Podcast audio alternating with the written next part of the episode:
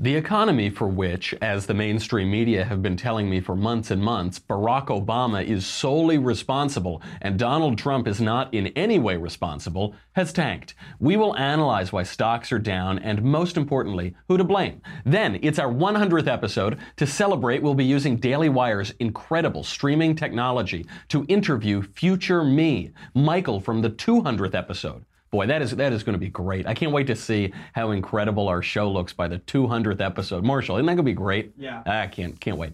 Then Amanda Prestigiacomo and Josh Yasmeh join the Panel of Deplorables to discuss Harvard's banning all single-gender clubs except for the female ones. Equality. Hashtag equality. We will also discuss the English teacher who was fired and reported to a counterterrorism agency for telling a lesbian student that God loves her. And finally, satanic yoga. Then, because all nature is but art unknown to thee, this day in history is both Ronald Reagan's birthday and seventy-three years later, the day that the Gipper announced the Reagan Doctrine. We will cover it all. I am Michael Knowles, and this is The Michael Knowles Show.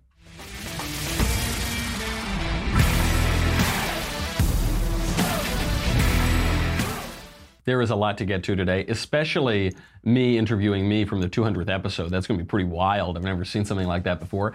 I wonder how much bigger our studio gets. It'd be nice to get out of this broom closet. We'll probably even be on network television by then, so we'll, we'll get to that right away, but not before we talk about man crates. Man crates are, you know, I talk about man crates all the time. I love them. I have several man crates products in my pocket right now to light up my stogies, and prob- probably a whiskey glass in there too, just from last night bumbling around. Man crates is excellent. So Valentine's Day is coming up. Giving your guy a box of chocolates for Valentine's Day is so, so boring. You should surprise him with a heart-shaped box of delicious beef jerky, the ultimate snaphrodisiac. I can tell you, look, I've tried everything. I've tried oysters on the half shell. I've tried some of the medicines. Nothing puts me in the right mood for the boudoir quite like a heart-shaped box of beef jerky and a snaphrodisiac. Uh, that brings us to man crates dot com, which is the only place to find awesome gifts that men will love.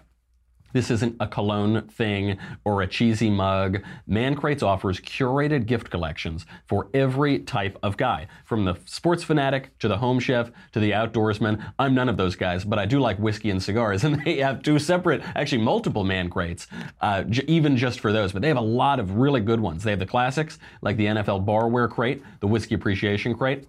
They have fresh takes on traditional Valentine's gifts, like the jerky heart or the salami bouquet. That's actually how sweet little Elisa proposed to me. She got down on one knee, offered me a salami bouquet. I was hers forever. Uh, go to man crates dot com, pick the perfect gift, then wait for that magic moment. He will fall head over heels when this gift arrives. And the way it comes, you might have seen this. I had a little trouble opening it, you know, because I'm not the most beefcakey Adonis that's walking around. And so the Man Crate comes, and I got mine gift wrapped, which means they put it in a lot of duct tape. Then they give you a crowbar and you have to open it up and pry open the crate, and then you get all of the cool stuff that's inside. Uh, it's it's a lot of fun. If you can't do it, if you have some trouble, you go to the help page and it says try harder, which is good advice. Good advice for everything in life. So uh, you've got to check it out. It's really fun. Mo- I talk about this a lot. Giving a gift is usually much less about the gift than than the relationship. I gave this to you. This is a thing we share. Oh yes, Johnny gave me this so-and-so, right? And the experience of opening this gift is really, really fun. Uh, they have thousands of five-star reviews. Every gift comes with a complete satisfaction guarantee. So what can you do? Don't say I never did anything for you. Go to man crates dot com slash Knowles, K N O W L E S, as in Sam, for five percent off. They do not offer this discount anywhere else, so get five percent off right now at man crates dot com slash Knowles. What is it, Marshall? man crates dot com slash Knowles. Slash Knowles. Go get it. It's a lot of fun. Okay. To celebrate our one hundredth episode, we are lucky enough to be joined by a no doubt illustrious guest. He was not easy to find, but through our state-of-the-art Daily Wire technology, we are going to speak with Michael from the two hundredth episode. Do we have him? Let's bring on Future Michael.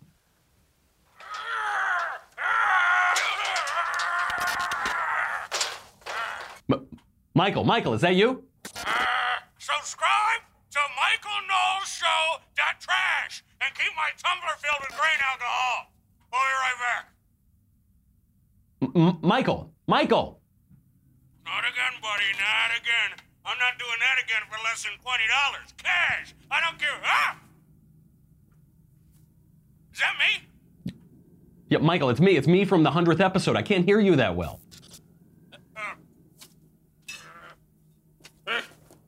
Holy! How much covfefe did I smoke? Am I dead? Uh, uh, oh, finally.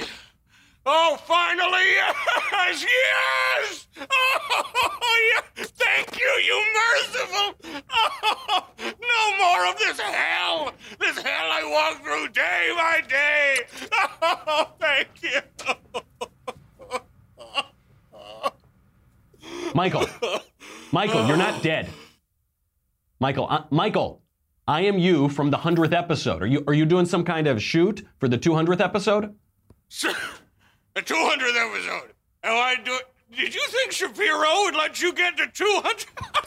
I guess I'm not the only one puffing on fifth. No, you didn't make it to two hundred episodes.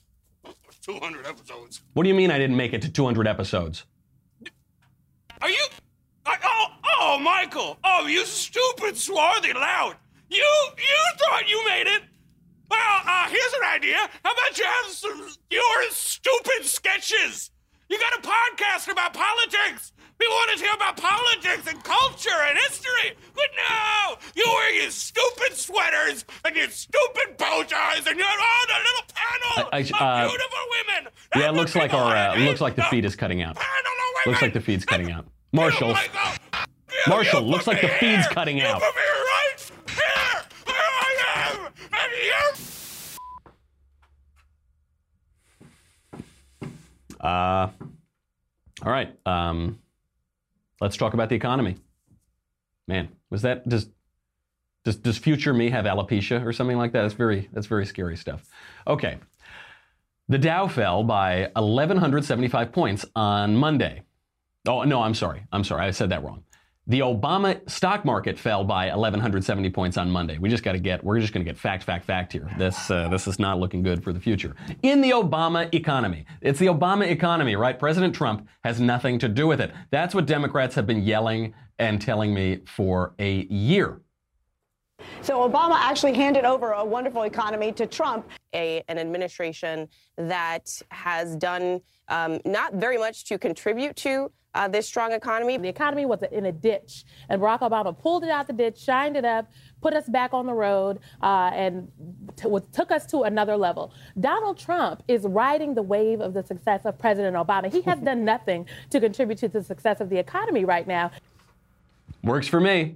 But if, unlike Democrats, I'm being honest, the story is more complicated. The Dow fell eleven seventy-five points yesterday. The market sell-off began last week. It sped up on Monday, which affected global markets. Yesterday's drop was the single largest uh, day drop in the Dow's history. The S and P five hundred had its worst day in seven years. Market volatility has been accelerating in recent months, jumping by more than one hundred percent. Japan's Nikkei dropped four point seven percent. That was its largest single-day drop since Brexit. Markets in Hong Kong, Europe, and the U K also tanked. Then this morning, the Dow dropped another five hundred points. Uh, four trillion dollars was wiped away from global markets yesterday. Bitcoin is down to around seven thousand dollars after hitting nearly twenty thousand dollars in December. I know it's shocking that a thing that's completely fake and made up has c- crashed. uh, so more importantly, whose fault is it? Well, I am more than happy to follow the lead of Democrat hacks on T V and start calling this the Obama economy. But the situation is much more complicated. And with any complex system like the U S economy or the global economy for that matter, the president has some influence. The, pre- uh, the previous president has some influence, and on many counts, the president has nothing to do with it. So, of course, President Trump has been touting the record market highs since he's been in office. This is understandable, but ultimately, it's not a great strategy, because if you take credit when the market soars, you're going to have a more difficult time explaining why it's not your fault when the market tanks. Uh, I spoke to some friends of mine in the upper echelons of high finance, or as I am told to pronounce it, finance, finan, uh, in, in high finance. Uh, their expert analysis of the market drop is that nobody has any idea what's going on. That's the best they can give me. Sounds about right, you know, because financial analysts are like sports analysts and political analysts. They have no idea what's happening, and most of their predictions are wrong, and then they just keep showing up to work, and people keep listening to them for some reason. So There is one theory that's interesting. There's one theory that there are a bunch of short volatility strategies that are driven by algorithms. So when uh, prices prices fall abruptly, that actually triggers more selling. So uh, it it uh, becomes a self-fulfilling uh, prophecy and feeds on itself, and it gets you uh, crazy drops like we saw yesterday. So in this sense, we can't really blame Obama or Trump. Artemis Capital Management explains it like a snake eating its own tail. So in extreme heat, a snake's metabolism will spike out of control, and in this mania, it will be unable to differentiate between its tail and food, so it starts eating itself until it dies. Like this, in a market where both stocks and bonds are overvalued, a feedback loop of very, very low interest rates, debt expansion, asset volatility, and financial engineering will cause volatility to reinforce itself both lower and higher. Uh, it's too bad that we don't have one of those precious metal companies right now that's sponsoring the show. I guess we would be selling precious metals like gangbusters, but sad, missed opportunity. What can we do? Donald Trump certainly gets credit for certain aspects of the economy. He gets credit for consumer confidence. He gets credit for the repatriation of corporate funds held overseas, uh, for cutting the corporate tax rate to make the U S competitive. Uh, he gets credit for economic growth at levels that Barack Obama's own economists said were impossible. Donald Trump gets credit for those things. Even the I M F, the International Monetary Fund, admits as much. A couple of weeks ago, the Wall Street Journal polled sixty-eight business, financial, and academic economists as to whether Trump gets credit for the strong economy. The majority of them agreed that he does. Uh, that said, markets correct themselves. This happens. Analysts have been predicting this for a long time.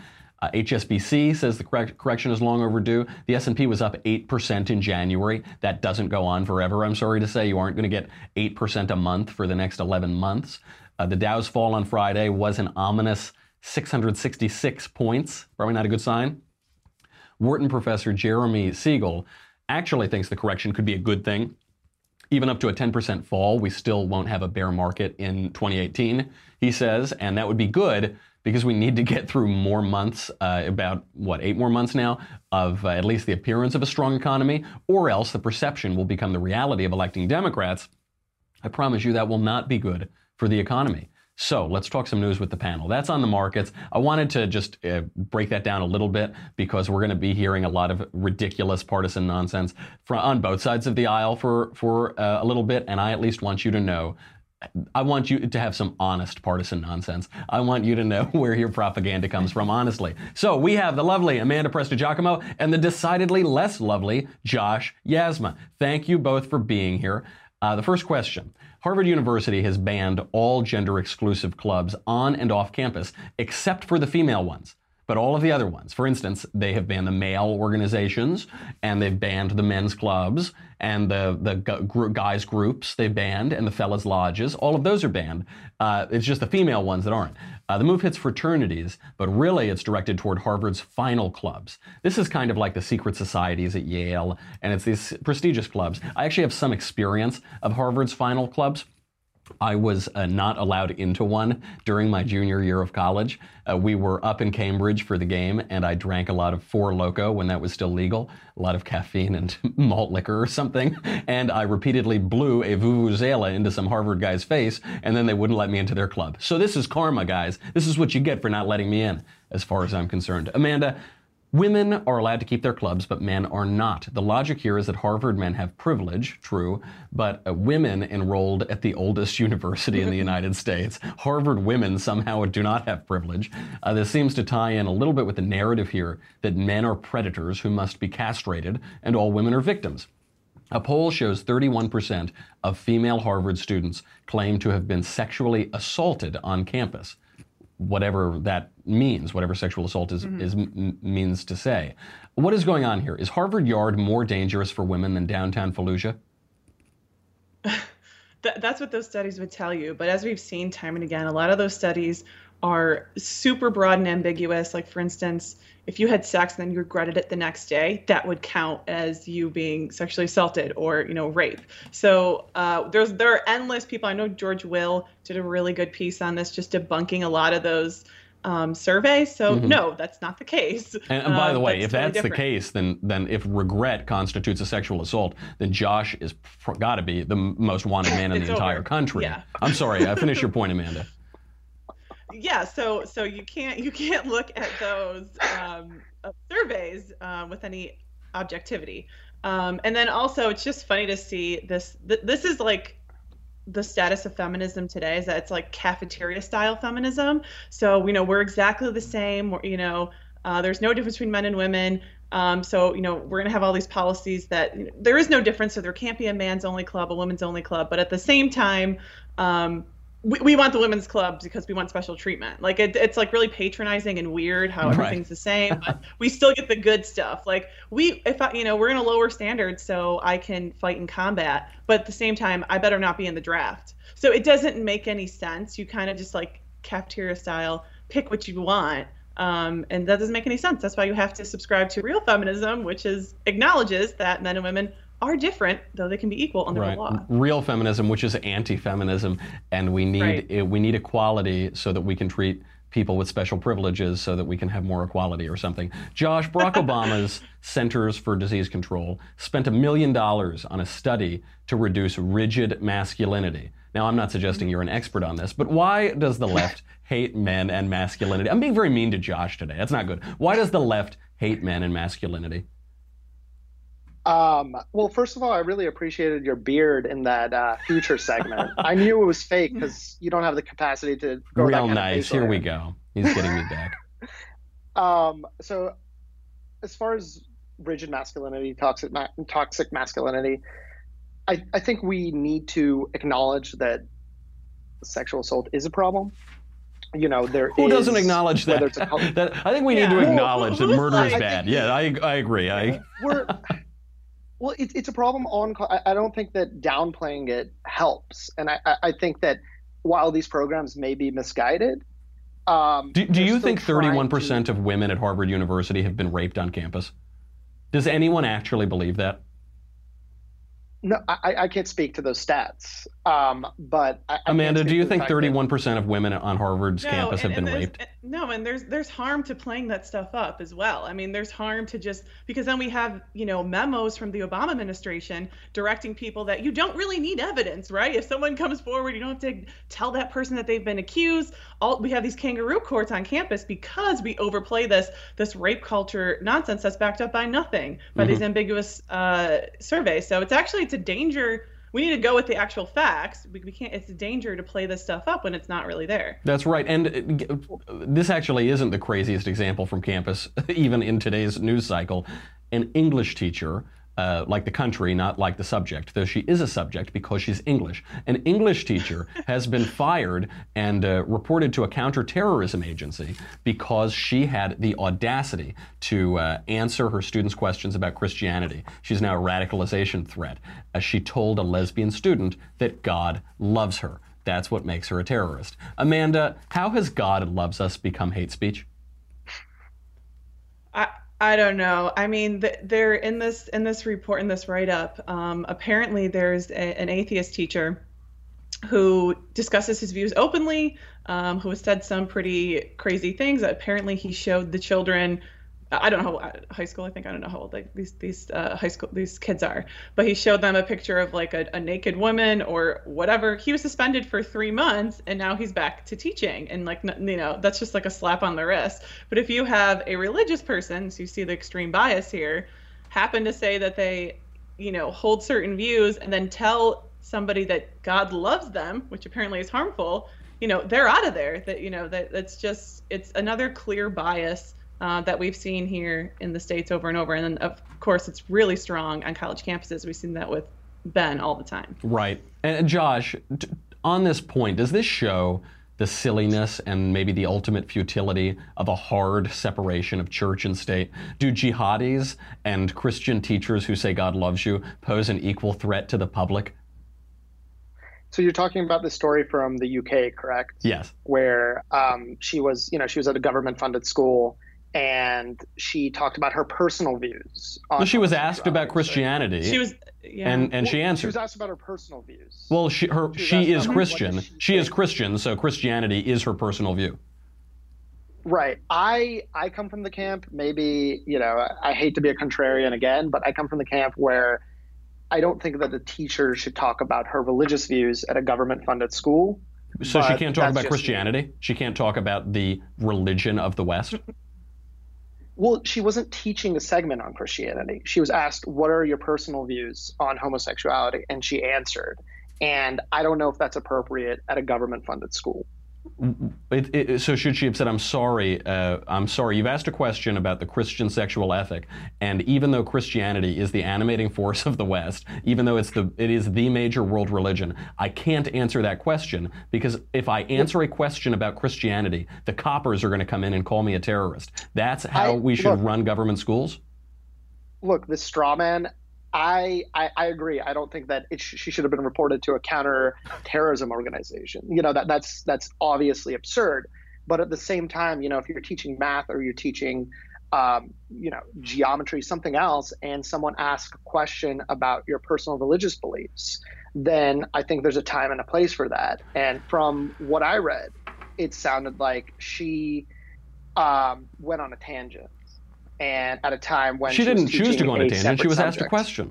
You know, this is one, well, and, and she said that very hateful statement that uh, God loves lesbians, that hateful, bigoted statement. It's a good thing that we didn't have, uh, that, that our scientists uh, weren't selected based on their religious views and our their teachers weren't excluded for being Christian in the beginning of modernity, because then we wouldn't have had Isaac Newton, we wouldn't have had Kepler, we wouldn't have had Bacon, we wouldn't have had Pascal, we wouldn't we wouldn't have discovered the Big Bang, because George Lemaitre was a Catholic priest. That's probably pretty bad. We wouldn't have discovered the human genome, on and on and on. It seems to me a totally false separation between uh, uh, faith and reason, between light and truth, between uh, church and state. Obviously, uh, England is a, a Christian country. It, there is a Church of England. The Queen of England is the head of the Church of England. And must we then pretend that the Queen, the head of England and the head of the Church of England, reigns over a country that is totally separated from the religion that animates it, that animates the, its laws, that animates its traditions and its institutions? This seems like pie in the sky leftist utopianism. Am I wrong, Josh? I think it's a little bit more complicated than that. I think that, you know, touting the achievements of Western civilization, while accurate, you know, it is... No, I'm touting the Christianity of the great scientists of the West. The profound Christianity. I, uh, Isaac Newton spent years interpreting scripture. I, I think the modern U K is a very different place than the, you know, the, than the England of years past, you know, and, and That's a true holding statement. up a ceremonial post like the Church of England or the monarchy. The Church of England isn't a ceremonial like, post, it's a church. But they have no political clout. It, it's not It's not the same. You know, the Anglican Church has no political clout. It, it's meaningless. I do think it, it's meaningless, but I do think it also has political clout because the Queen runs it. We have to move on to... That, that, is a, that is a good point, though, because it has, in many ways, the U K and the Church of England have become husks of their former selves. And... Josh may be celebrating, but I'm a little upset about it, man. Moving on to this final uh, question. Uh, our pal Matt Walsh, I think we've all seen this article floating around. He sent out a tweet and became public enemy number one. Vox dot com started writing hit pieces about him. And I don't know, he's out one tweet about how ridiculous yoga is and people lose their minds. Uh, Matt Walsh says that yoga is pagan and that Christians should not do it. Amanda, he's right, isn't he? Yoga is pagan. It relates to Hinduism, it relates to Buddhism and Jainism. The exercise is thoroughly spiritual. Some of the mantras that people repeat during yoga are things that say, I am the universal self, or the unit, whatever, right? The whole point of yoga is that you cannot separate the physical from the spiritual. Why do Christians and even atheists indulge this spiritual ritual for their physical exercise? Shouldn't we just all do Pilates or something instead? Uh, I, I pretty much agree with Matt Walsh on everything. I'm very extreme, just like he is open about it. I, you know, I, I know how, how, how um, hardcore I am. Um, and when I initially saw this, because he wrote a full piece on it, and that the comments section on it is, is lit. If you need something to do for Friday night, read that. Um, but I, I was, at first, I was like, okay, this is a little extreme. This is like a stretch, you know? But then I read his arguments, and lo and behold, I'm just as extreme as Matt Walsh. Um, it, it's it's definitely rooted in paganism. And if you, I remember when I was in college, I was on the soccer team, and they made us take a yoga class. And I remember like being uncomfortable because it was so spiritual. Mm. Um, there are like, it's not like it's totally uh, like detached from this. It's not like um, you know, like things that were pagan in the past that have been transformed into like Christian practices. It's not like that. It still has um, this very like, uh, it's still a, a pagan ritual, and it still practices that um, in a lot of these like yoga studios, or even if you do it on your own. I mean, a lot of the um, poses and the things you say, like when you when you echo the the, the yogi or whatever, um, yeah. is, is is pagan. So if you, I think his question is, how does this advance your Christianity? How does this bring you closer to the kingdom of God? And if you can't, if and if it doesn't, then why not choose a different um, exercise? That's right. right? And they do. It's the they, end of the world, you're going to hell, but. And they do have these different poses. They have the downward dog and the sun salutation and the worship ball. And some of them seem a little more uh, demonic than others. Josh, you are a decadent pagan, but at least you're an insightful one. Why do atheists embrace this sort of thing? Is the, is the cultural fascination with yoga, uh, to play devil's advocate here, literally devil's advocate in this case, and disagree a bit with, uh, with Amanda, Uh, is it possible that the cultural fascination with yoga is a good, if dangerous, phenomenon, insomuch as it shows that self-professed atheists and the spiritual but not religious crowd are indeed themselves longing for the spiritual world, longing for the metaphysical world, longing for God?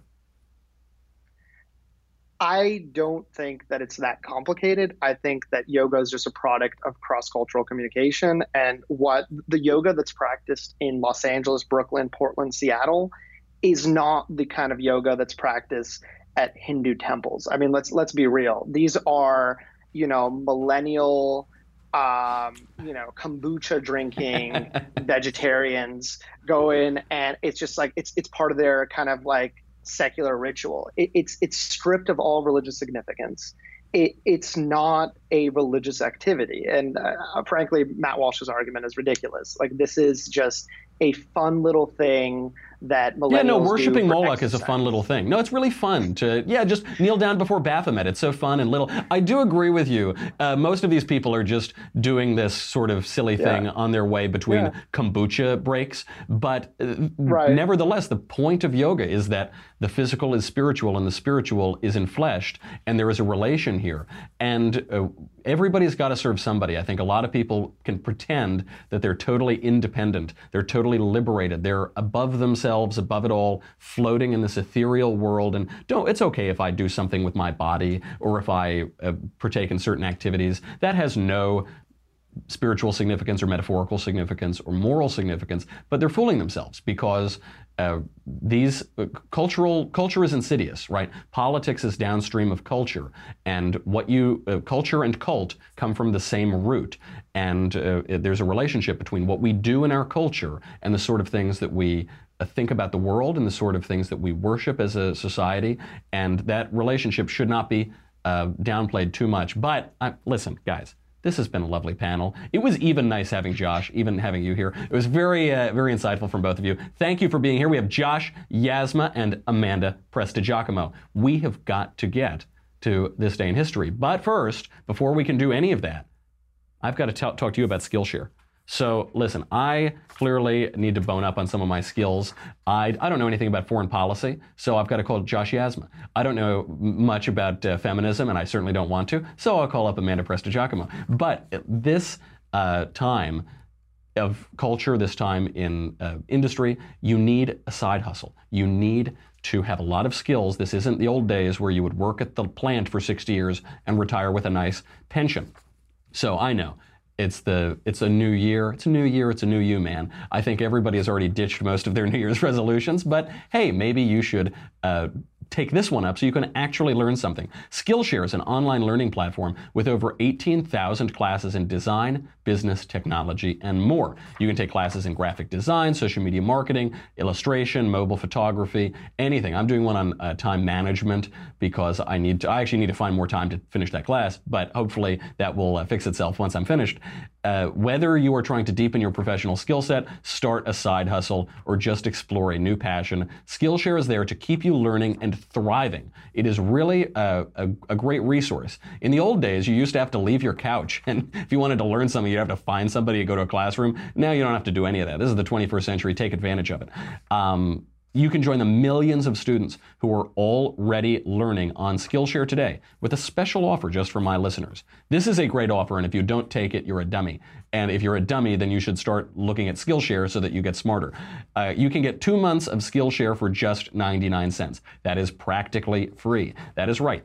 Uh, Skillshare is offering Michael Knowles Show listeners two months of unlimited access to over eighteen thousand classes for just ninety-nine cents. You can't complain that you don't know how to do something or you don't, you haven't learned something. You are getting virtually endless knowledge virtually for free. Do it. To sign up, go to Skillshare.com slash Michael, M I C H A E L. Again, go to Skillshare.com slash Michael, M I C H A E L, to start your two months now. That, what is it, Marshall?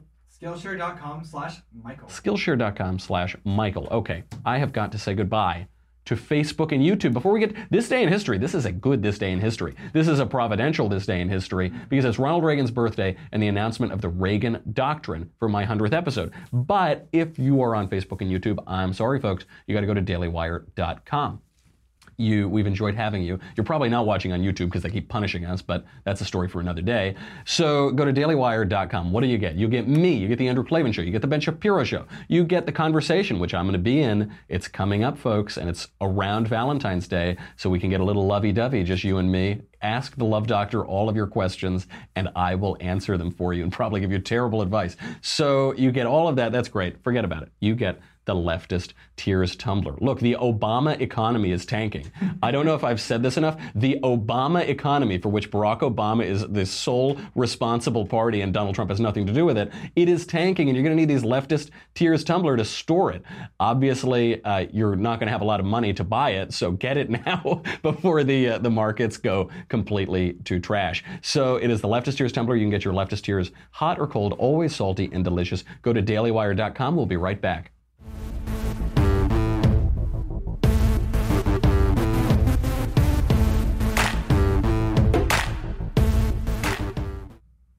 It's time for This Day in History. This Day in History. Because nature is but art unknown to thee, and chance direction which thou canst not see, on our hundredth episode on This Day in History in nineteen eleven, Ronald Reagan was born. And on this very same day in nineteen eighty-five, Ronald Reagan announced his foreign policy program, the Reagan Doctrine, which has been badly misunderstood by his political descendants. So Ronald Reagan uh, was uh, born, born a good American boy. He, uh, he grew up uh, and became a star of film and television. He, uh, uh, I'm sorry, I've lost my place. He was, oh yes, he was called a dunce by the left and self-appointed elite conservatives alike. He entered the Oval Office at an advanced age. He was divorced and remarried. He fought cultural battles from the White House. He frequently added provocative lines to his speeches that drove his advisors crazy. He effected tax cuts and deregulation at home and strength abroad. And he restored America's leadership in the world after a disastrous Democrat administration. Yeah, that's where I was. That's what I, that's what I couldn't find. That sounds kind of familiar, doesn't it? That must be deja vu. I don't know. On this day in nineteen eighty-five, on his birthday, Reagan articulated the foreign policy strategy that would come to be known as the Reagan Doctrine. He explained, quote, "Freedom is not the sole prerogative of a chosen few. It is a universal right of all God's children." He went on, "We must stand by our democratic allies, and we must not break faith with those who are risking their lives on every continent, from Afghanistan to Nicaragua, to defy Soviet-supported aggression and secure rights which have been ours from birth. Support for freedom fighters is self-defense." Defense. These lines have regularly been ridiculed in the wake of September eleventh, as we now fight groups of radical Muslims who appear similar to some of the freedom fighters we once supported, even though really that point isn't even true. There's this left-wing suggestion that we uh, funded Osama bin Laden in the nineteen eighties. That's patently false. But Reagan's words are entirely true. Unfortunately, they're usually quoted out of context. The freedom fighters risked their lives to defy Soviet-supported aggression, to defy communism, our, our mortal enemy. The, the Reagan Doctrine does not exist in the ether, floating above reality, above time and space. The Reagan Doctrine guided the country to its victory in the Cold War. We won the Cold War. Ronald Reagan won the Cold War, and now we're here. And we can long for the days of Ronald Reagan. The Gipper was a great man, and the nineteen eighties were a great time. In many ways, it was more uh, sophisticated, and it was more polite, and it was more civilized. But now we're in a different time with different priorities and different challenges and different political leaders. Applying strategies outside of their time and context can prove disastrous, as we've seen in several interventions. Longing for the good old days is the sign of a decadent culture. A healthy culture moves forward. Ronald Reagan didn't try to solve the problems of Chester Arthur or Grover Cleveland. So too, we should honor the Reagan legacy by living in our own time and space and applying his guiding principles along with timeless philosophy and enduring tradition to the challenges we face today. To quote two great men, that's the only way that we'll ever make America great again.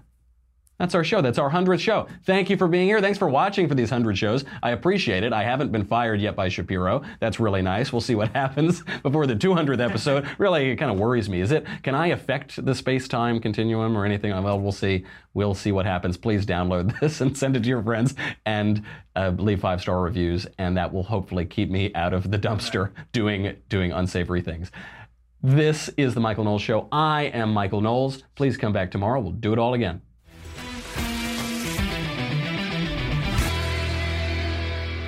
The Michael Knowles Show is produced by Marshall Benson, executive producer Jeremy Boring, senior producer Jonathan Hay, supervising producer Mathis Glover. Our technical producer is Austin Stevens, edited by Alex Zingaro. Audio is mixed by Mike Coromina. Hair and makeup is by Jesua Olvera. The Michael Knowles Show is a Daily Wire Forward Publishing production. Copyright Forward Publishing twenty eighteen.